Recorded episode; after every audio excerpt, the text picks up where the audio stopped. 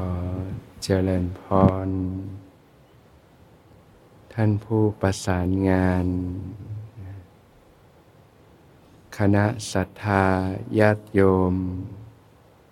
ผู้ให้การอุปถัมภ์โครงการ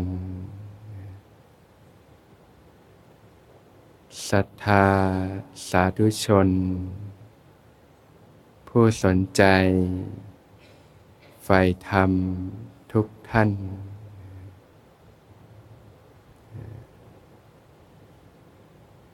คอร์สนี้ก็เป็น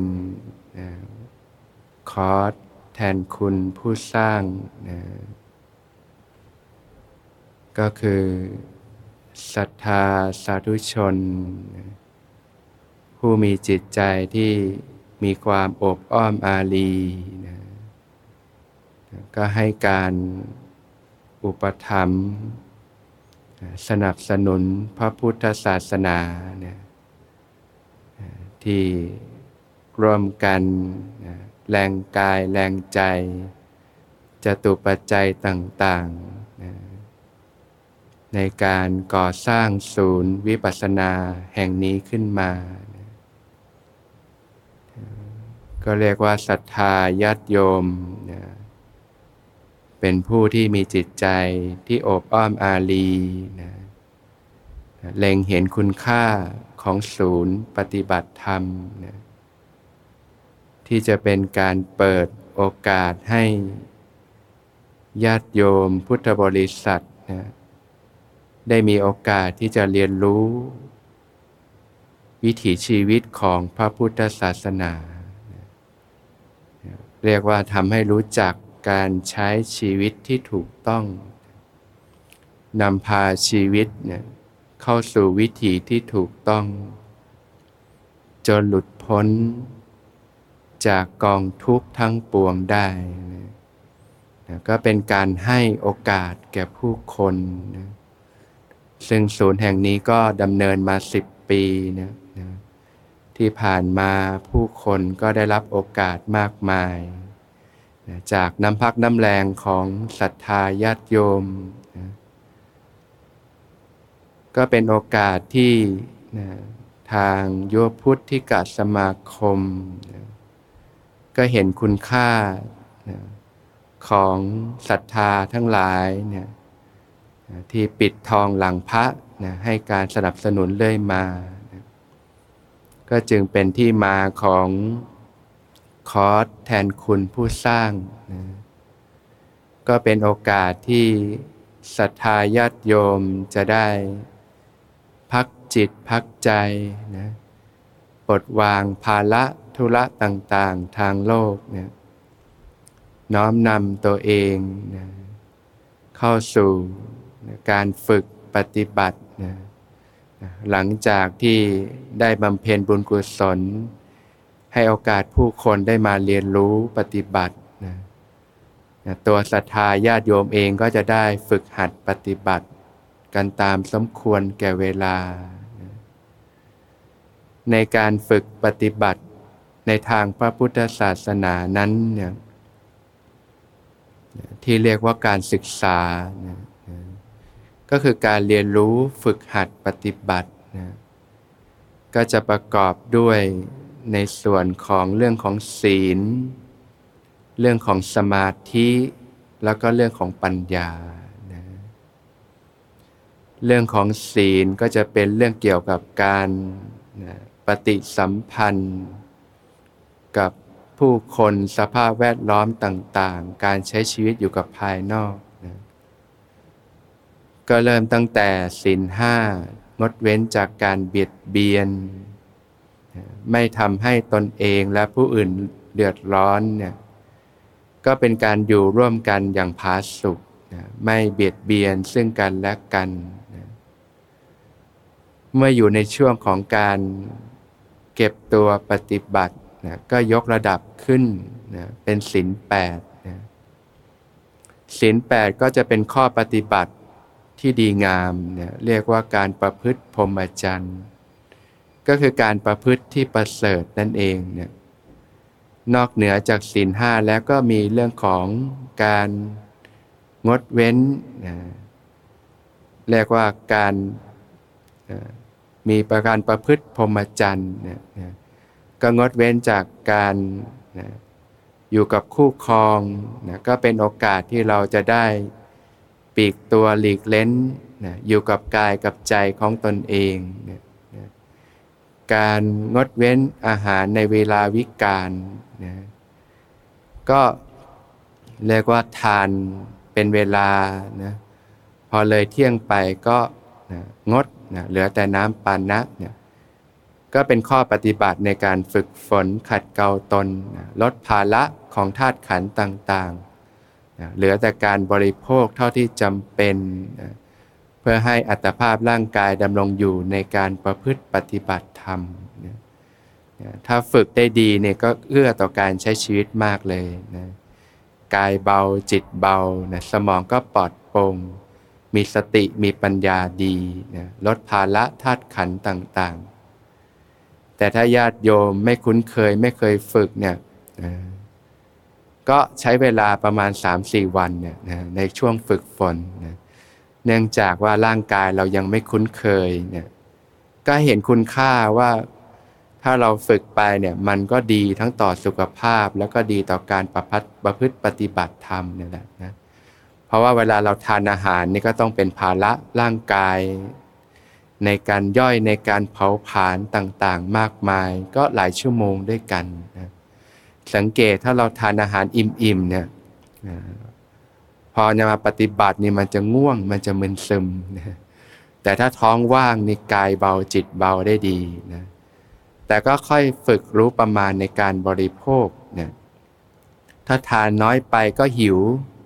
หมดเรี่ยวแรงนี่ยก็รู้จักพอดีเนี่ยนะก็สามสี่วันเนี่ยร่างกายก็ปรับตัวได้ ก็จะคุ้นเคยนะจากนั้นก็จะเบาเบากายเบาใจนะนะการงดเว้นจากการฟ้อนลำขับร้องการละเล่นต่างๆ อันเป็นค่าศึกต่อกุศลธรรมนะก็เป็นข้อปฏิบัติที่เรียกว่าลดการสัมผัสสิ่งต่างๆ ในโลกลงนะ จะได้มีโอกาสชำระจิตใจนะให้หมดจดจากเครื่องเศร้าหมองต่างๆนะนะการนอนการนั่งในที่นอนที่เรียบง่ายนะงดเว้นจากที่นอนอันสูงใหญ่ ประดับประดานะที่จะทำให้เราเนี่ยเพลิดเพลินไปกับความสุขความสบายจากการนอนเนี่ยมานอนอย่างเรียบง่ายก็จะเป็นการฝึก การปฏิบัติการขัดเกลาตน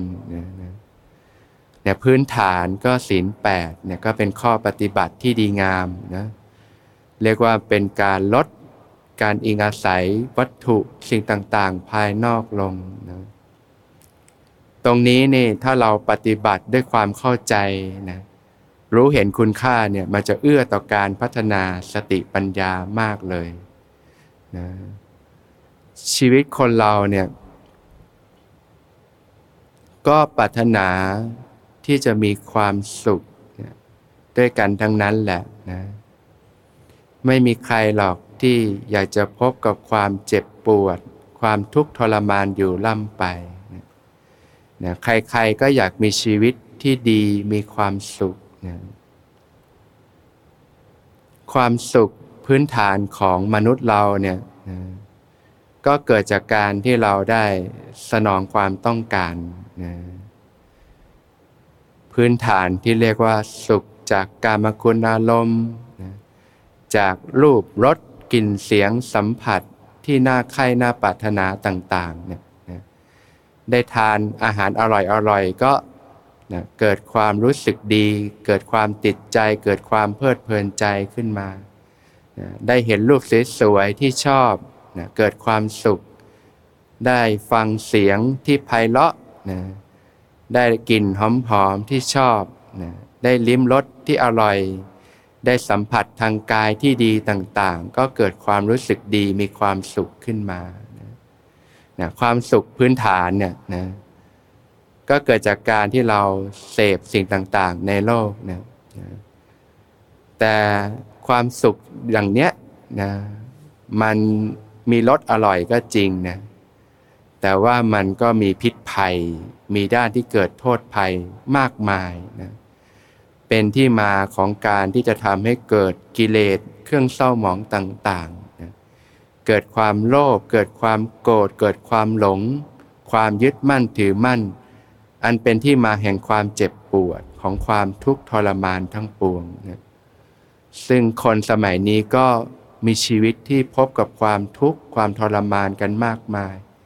นะโดยเฉพาะความทุกข์ของจิตใจนะนะความเครียด ความกังวลนะความวิตกกังวลนะสภาพจิตใจที่นะเศร้าโศกเสียใจ ซึมเศร้า หดหู่ท้อแท้ ความโกรธความขุ่นเคืองใจต่างๆนะก็เป็นยุคที่ผู้คนเนี่ยเจ็บปวดนะทุกทรมาน ทั้งๆทที่สิ่งวัตถุเทคโนโลยีต่างๆ อำนวยความสะดวกก็มากมาย แต่ว่าชีวิตผู้คนเราก็มีความทุกข์มากมายเช่นกันนะก็เป็นผลจากการเสพความสุขเบื้องต้นตรงนี้แหละ เพราะว่ามันก็มีด้านที่เป็นพิษภัยมากมายเช่นกันนะ เพราะว่าเมื่อใดที่เราเสพสิ่งเหล่านี้มันจะเกิดสิ่งที่เรียกว่าความติดใจ ความเพลิดเพลินใจต่าง พอติดใจความเพลิดเพลินใจมันก็จะประทับอยู่ในจิตของเราเนี่ยนะสะสมเป็นกิเลสเครื่องเศร้าหมองในจิตใจนะทางพาเรียกว่าราคานุสัยนะพอสะสมไปทีนี้มันจะคอยผุดขึ้นมาแล้วนะทำให้เราอยากกินอยากเที่ยวอยากเสพสิ่งต่างๆนะพอได้เสพก็ต้องไปสนองความต้องการ ไม่งั้นมันเกิดความดิ้นรนกวนใจนะนะพอได้เสพก็เกิดความสุขขึ้นมาชั่วหนึ่งนะ แต่ว่ามันก็จะเพิ่มกิเลสให้หนาตัวขึ้นอีกนะทีนี้แหละเราก็ต้องเสพมากขึ้นมากขึ้นนะพอไม่ได้เสพก็โกรธงุดหงิดคุณเครื่องใจต่างๆนะก็เกิดเป็นราคะบ้างเป็นความโลภบ้าง เป็นความโกรธนะความขัดเคืองใจต่างๆบ้าง กลายเป็นคนขี้โกรธขี้งุดหงิดบ้างต่างๆนะก็เล่าร้อนกันไปนะนะความสุขตรงเนี้ยเพราะฉะนั้นยิ่งนับวันเนี่ย เราต้องเอาความสุขของเราไปฝากไว้กับวัตถุภายนอกมากมายเท่าไหร่เนี่ยสิ่งที่เราเสพติดมากมายเท่าไหร่เนี่ยชีวิตเรายิ่งถูกรัดลึงมากขึ้นเท่านั้นเลยนะอย่างญาติโยมช่วงเวลาที่มาเข้าคอร์สเนี่ยก็จะได้ลองมีโอกาสเรียนรู้กายใจดูว่า เรานี่เสพติดอะไรบ้างนะพออะไรที่เราไม่ได้เสพเนี่ยจิตใจเรามันจะร้อนรุ่มขนาดไหนนะ เคยใช้โทรศัพท์ พอไม่ได้ใช้โทรศัพท์ ไม่ได้ดูรายการทีวี ไม่ได้ดูสิ่งต่างๆ ที่ให้ความเพลิดเพลินเนี่ยใจเราเล่าร้อนขนาดไหนรู้สึกอย่างไรนะเราก็จะเริ่มรู้ว่าโอ้โหชีวิตของเราเนี่ยฝากความสุขไว้กับสิ่งภายนอกมากมายเลย โดยสมัยนี้นี่นะพอไม่ได้มีสิ่งเหล่านี้นี่อยู่ไม่ได้ชีวิตเล่าร้อนนะมีแต่ความกังวลกวาย เรียกว่านับวันอิสรภาพก็ลดลงไปทุกที แต่แท้ที่จริงแล้วเนี่ยความสุขไม่ได้ต้องเกิดจากการที่เราต้องเสพสิ่งต่างๆ ภายนอกเสมอไปนะเรื่องของการความสุขที่เกิดจากการสนองความต้องการนั้นเนี่ยเรื่องของความอยากความต้องการนั้นนะท่านก็แสดงไว้ว่ามีทั้งด้านที่เป็นอกุศลนะ เราก็ด้านที่เป็นกุศลนั่นเองนะด้านที่เป็นอกุศลก็คือสิ่งที่เรียกว่าตัณหา ความทยานอยากทั้งหลายทั้งปวง อยากกินอยากเสพนะอยากที่จะทำให้ดึงสิ่งต่างๆ เข้าตัวนะนะก็จะทำให้เกิดกิเลสความโลภความโกรธความหลง เกิดความเห็นแก่ตัวต่างๆขึ้นมานะแต่ว่ามีความอยากอีกประเภทหนึ่งนะที่เรียกว่าความอยากที่เป็นกุศลนี่ยนะ ความอยากที่เป็นกุศลเนี่ยท่านเรียกว่าฉันทะนะก็คือความใฝ่ดีนะความอยากที่จะทำให้สิ่งทั้งหลายเนี่ยอยู่ในภาวะที่ดีงามเนี่ยอันนี้ก็จะเป็นสิ่งที่ญาติโยมก็จะได้เรียนรู้กันเช่นกันนะถ้าเราได้เรียนรู้เรื่องของความใฝ่ดีนะความอยากที่จะให้สิ่งทั้งหลายอยู่ในภาวะที่ดีงาม หรือเรื่องของเมตตา อยากให้ชนทั้งหลายมีความสุขเนี่ยแล้วใจเราก็มีความสุขเนี่ยจิตมันจะเปิดกว้างออกมาเนี่ยจะทำให้เราพบความสุขที่ปานีตขึ้น และเป็นความสุขที่ชุ่มเย็น ก็จะเป็นสิ่งที่ญาติโยมก็จะได้เรียนรู้นะวิธีการปลูกฉันทะนะการปลูกเมตตาในจิตใจ การปลูกสติปัญญาขึ้นมาต่างๆนะที่ทำให้ชีวิตเราเนี่ยมีความร่มเย็น มีความสุข มีความสงบ นะเราก็ฝึกหัดพัฒนาปฏิบัติสติปัญญาเนี่ยไปโดยลำดับลำดา ก็จะทำให้เราเนี่ยไม่ต้องฝากความสุขของเราไว้กับวัตถุสิ่งต่าง ๆ ภายนอกนะอย่างเนี้ยญาติโยมมาเรียนรู้ในคอร์สปฏิบัติเนี่ยเมื่อฝึกไปฝึกไปนะใจเข้าถึงความสุขความสงบภายในเนี่ยนะถึงเราไม่ต้องไปเสพสิ่งต่าง ๆ ภายนอกใจเราก็ยิ้มแย้มมีความสุขได้ เกิดความล่าเริงเบิกบานใจได้ เกิดความสุขได้นะจากการปฏิบัติจากการคิดดีพูดดีทำดีต่างๆเนี่ยก็เป็นสิ่งที่เรียกว่าทำให้เป็นความสุขที่เปิดกว้างออกนะเป็นความสุขที่มันไม่คับแคบ อยู่กับการที่เราต้องมุ่งหาวัตถุสิ่งของต่างๆ มาบำรุงบำเรอนะแต่มีความสุขจากการให้จากการแบ่งปัน จากการสละออก จากการสละความโลภความโกรธความหลงมนทินในจิตใจต่างๆ จากการยกระดับจิตใจให้สูงขึ้นมีสติมีปัญญาเนี่ยนะจิตก็ยิ่งเปิดกว้างยิ่งมีความสุข ยิ่งชุ่มเย็นนะจิตใจแข็งแรงร่างกายก็พลอยแข็งแรงไปด้วยนะเนี่ยการปฏิบัติธรรมเนี่ยมันก็มีทั้งให้เราได้เรียนรู้ทั้งการใช้ชีวิตที่ถูกต้องนะอยู่กับโลกภายนอก แล้วก็การพัฒนาสภาวะธรรมภายใน ทั้งด้านจิตใจแล้วก็สติปัญญาควบคู่กันไปนะในเรื่องของการพัฒนาภายในเนี่ยพื้นฐานองค์ธรรม แรกที่ญาติโยมนะต้องฝึกพัฒนาก็คือสิ่งที่เรียกว่าสตินั่นเองนะสติก็คือความระลึกได้นะการระลึกรู้นะ ดยอาศัยการระลึกรู้อยู่กับกายกับใจนะเป็นฐานที่ตั้งของการพัฒนาสติขึ้นมาเนี่ยนะอันนี้ก็เป็นสิ่งที่ควรเรียนรู้ในพื้นฐานเบื้องต้นนะการที่จะขึ้นสู่วิปัสสนาญาณเนี่ยเห็นทุกอย่างตามความเป็นจริงเนี่ยนะก็อาศัยการฝึกตั้งแต่เรื่องของสติสัมปชัญญะต่างๆนะการรู้จักพิจารณาโดยแยบคายต่างๆ ที่ญาติโยมก็จะได้มีโอกาสเรียนรู้ฝึกหัดปฏิบัติกันไปนะพื้นฐานเบื้องต้นของการเจริญสตินั้นเนี่ยนะก็คือการระลึกรู้อยู่ที่กายนะทำความระลึกรู้สึกตัวขึ้นมา อย่างในขณะนั่งอยู่เนี่ยก็ระลึกรู้กายที่นั่งอยู่นะรู้สึกถึงก้นที่สัมผัสพื้นเนี่ยร่างกายเนี่ยมีจุดสัมผัสอยู่นะอย่างเวลาญาติโยมนั่งอยู่ก็ระลึกรู้กายที่นั่งเนี่ยรู้สึกถึงก้นที่สัมผัสพื้นนะรู้สึกถึงขาที่สัมผัสพื้นนะถ้านั่งบนเก้าอี้ก็รู้สึกถึงฝ่าเท้าที่สัมผัสพื้นนะรู้สึกได้ไหมก้นที่สัมผัสพื้น ขาที่สัมผัส พื้นนะฝ่าเท้าที่สัมผัสพื้นนะเมื่อใดที่ญาติโยมรู้สึกถึงจุดสัมผัสเนี่ยจะมีสติขึ้นมาโดยธรรมชาติเลยนะนะรู้สึกถึงกายที่นั่งอยู่นะรู้สึกถึงลมหายใจนะนะร่างกายก็มีการหายใจอยู่นะก็ระลึกรู้ลมเข้าลมออกเนี่ยไปเรื่อย ๆ สบายๆนี่ก็เป็นเครื่องมือในการเจริญสติอย่างหนึ่งนะ นอกจากการรับรู้กายที่นั่งนะก็จะได้เรียนรู้การเจริญสติในขณะยืน ในขณะเดิน ในขณะเคลื่อนไหว ในขณะเดิน ในขณะนอน ในขณะนั่งนะยืนเดินนั่งนอนคู่เหยียดเคลื่อนไหว การใช้ชีวิตต่างๆเนี่ยเราก็เรียนรู้การเจริญสติสัมปชัญญะเนี่ยควบคู่กันไปนะหรือว่าอย่าง ญาติโยมเนี่ยได้เคยฝึกปฏิบัติมาก่อนเนี่ยคุ้นเคยวิธีการปฏิบัติอย่างใดเนี่ยก็สามารถใช้วิธีที่คุ้นเคยเป็นพื้นฐานก่อนได้นะอย่างบางท่านก็ถนัดการกำหนดพองหนอยุบหนอมา ขวาย่างหนอซ้ายย่างหนอมา ก็สามารถใช้ที่เราถนัดฝึกได้ หรือบางท่านคุ้นเคยกับการกำหนดบริกรรม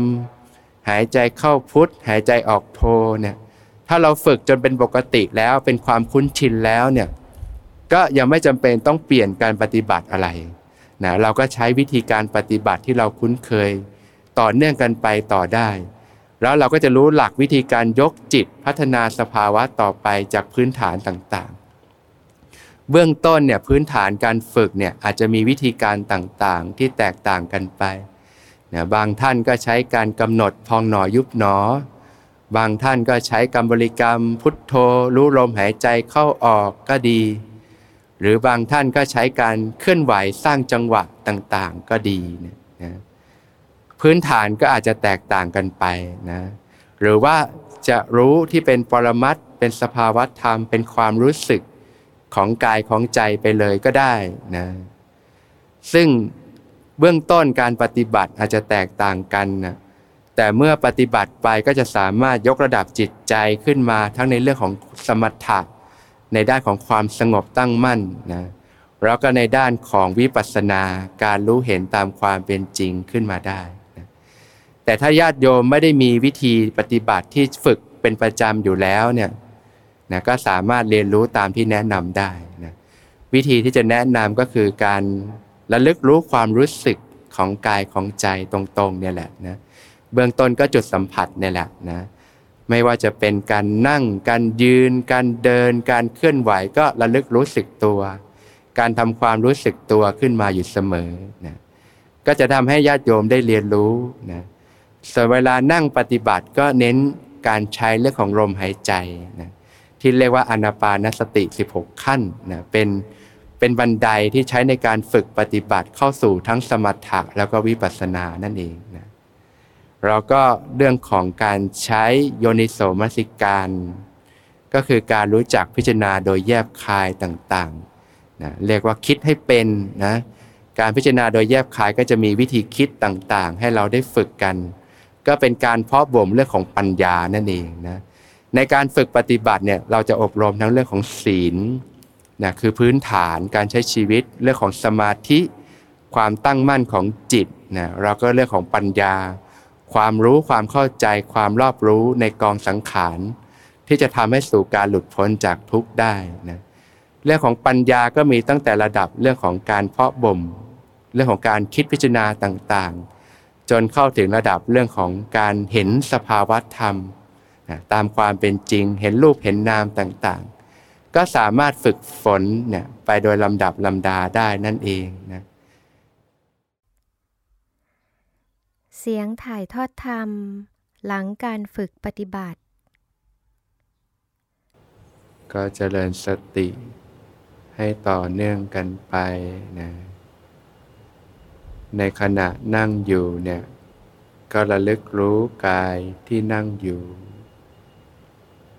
รู้สึกถึงก้นที่สัมผัสพื้น รู้สึกถึงขาที่สัมผัสพื้น รู้สึกถึงฝ่าเท้าที่สัมผัสพื้น รู้สึกถึงมือที่วางอยู่ จุดสัมผัสเนี่ยเป็นฐานที่ตั้งเบื้องต้นของการฝึกสติได้นะรู้สึกถึงการหายใจเนี่ยลมหายใจก็เป็นการเคลื่อนไหว ก็เป็นฐานที่ตั้งของสติ เรื่องของลมหายใจก็ รู้สึกถึงลมหายใจกับ รู้สึกถึงการหายใจเนี่ยแตกต่างกันไหม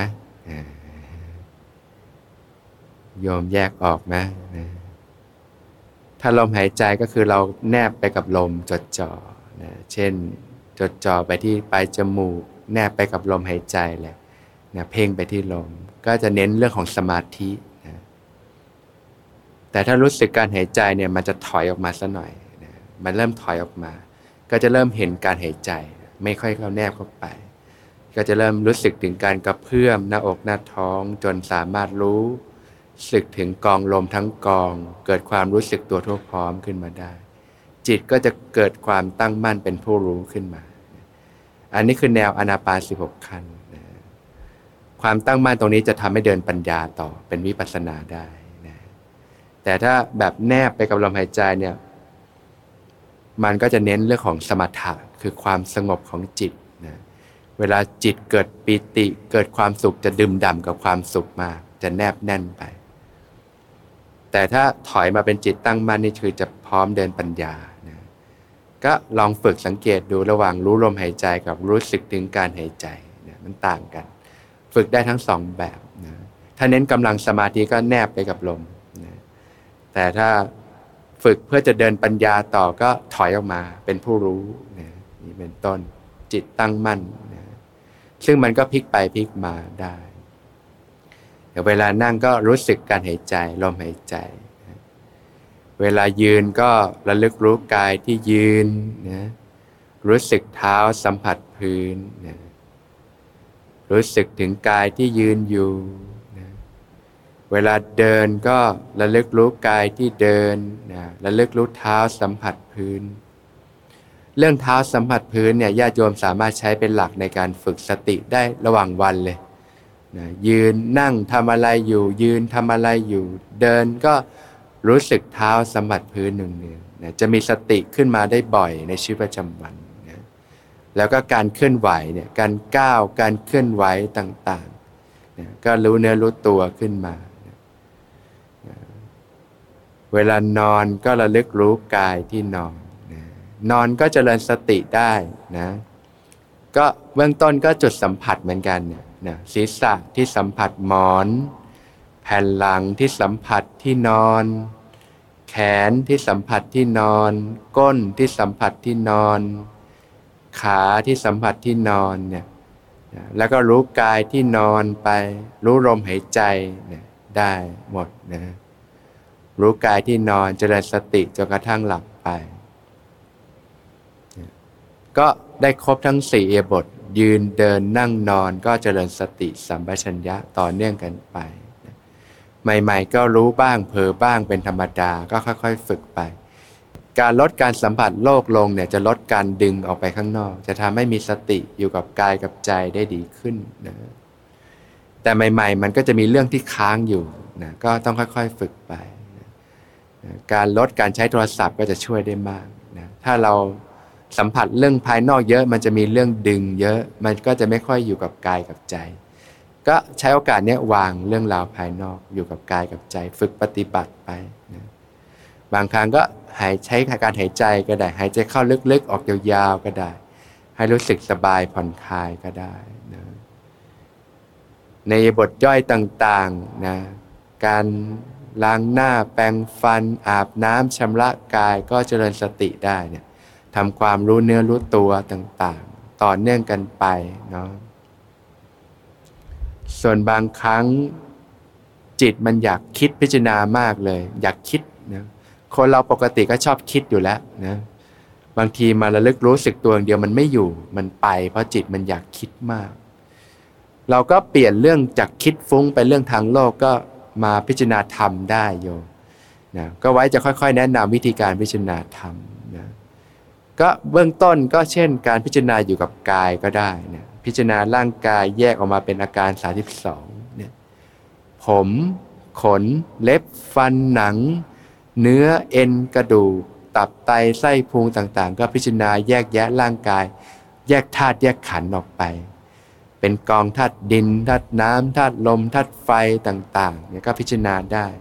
หรือพิจารณาถึงขันธ์ร่างกายที่มันไม่เที่ยงเป็นทุกข์เป็นอนัตตาต่างๆ หรือพิจารณาข้ออัดข้อธรรมก็ได้นะหรือบางครั้งญาติโยมก็ใช้การระลึกลึกถึงคุณพระรัตนตรัยระลึกถึงคุณของพระพุทธเจ้าก็ได้เนี่ยเจริญพุทธานุสติก็ได้เนี่ยบางครั้งบางสมองมันอยากคิดมากเลย เจริญสติไม่ค่อยอยู่ก็ ก็พิจารณาธรรมไปนะใช้การพิจารณาธรรมต่างๆได้นะก็เป็นการปลูกศรัทธาเป็นการพาะบ่มปัญญาได้เช่นกันนะปัญญาที่เกิดจากจินตะแม้ปัญญาจากการพิจารณานี่ก็เป็นการบ่มความรู้ความเข้าใจได้นะการฟังธรรมนะการพิจารณาธรรมต่างๆเนี่ยใช้สลับกันได้ในการพิจารณา ก็ไว้จะค่อย ๆ แนะนำเรื่องของการพิจารณานะการเจริญสติสัมปชัญญะ การฝึกสมาธิ นะการสมาธิก็เน้นอยู่กับอารมณ์เดียวนะเช่นอยู่กับลมหายใจ อยู่กับความรู้สึกตัวทั่วพร้อมให้ต่อเนื่องกันไปนะ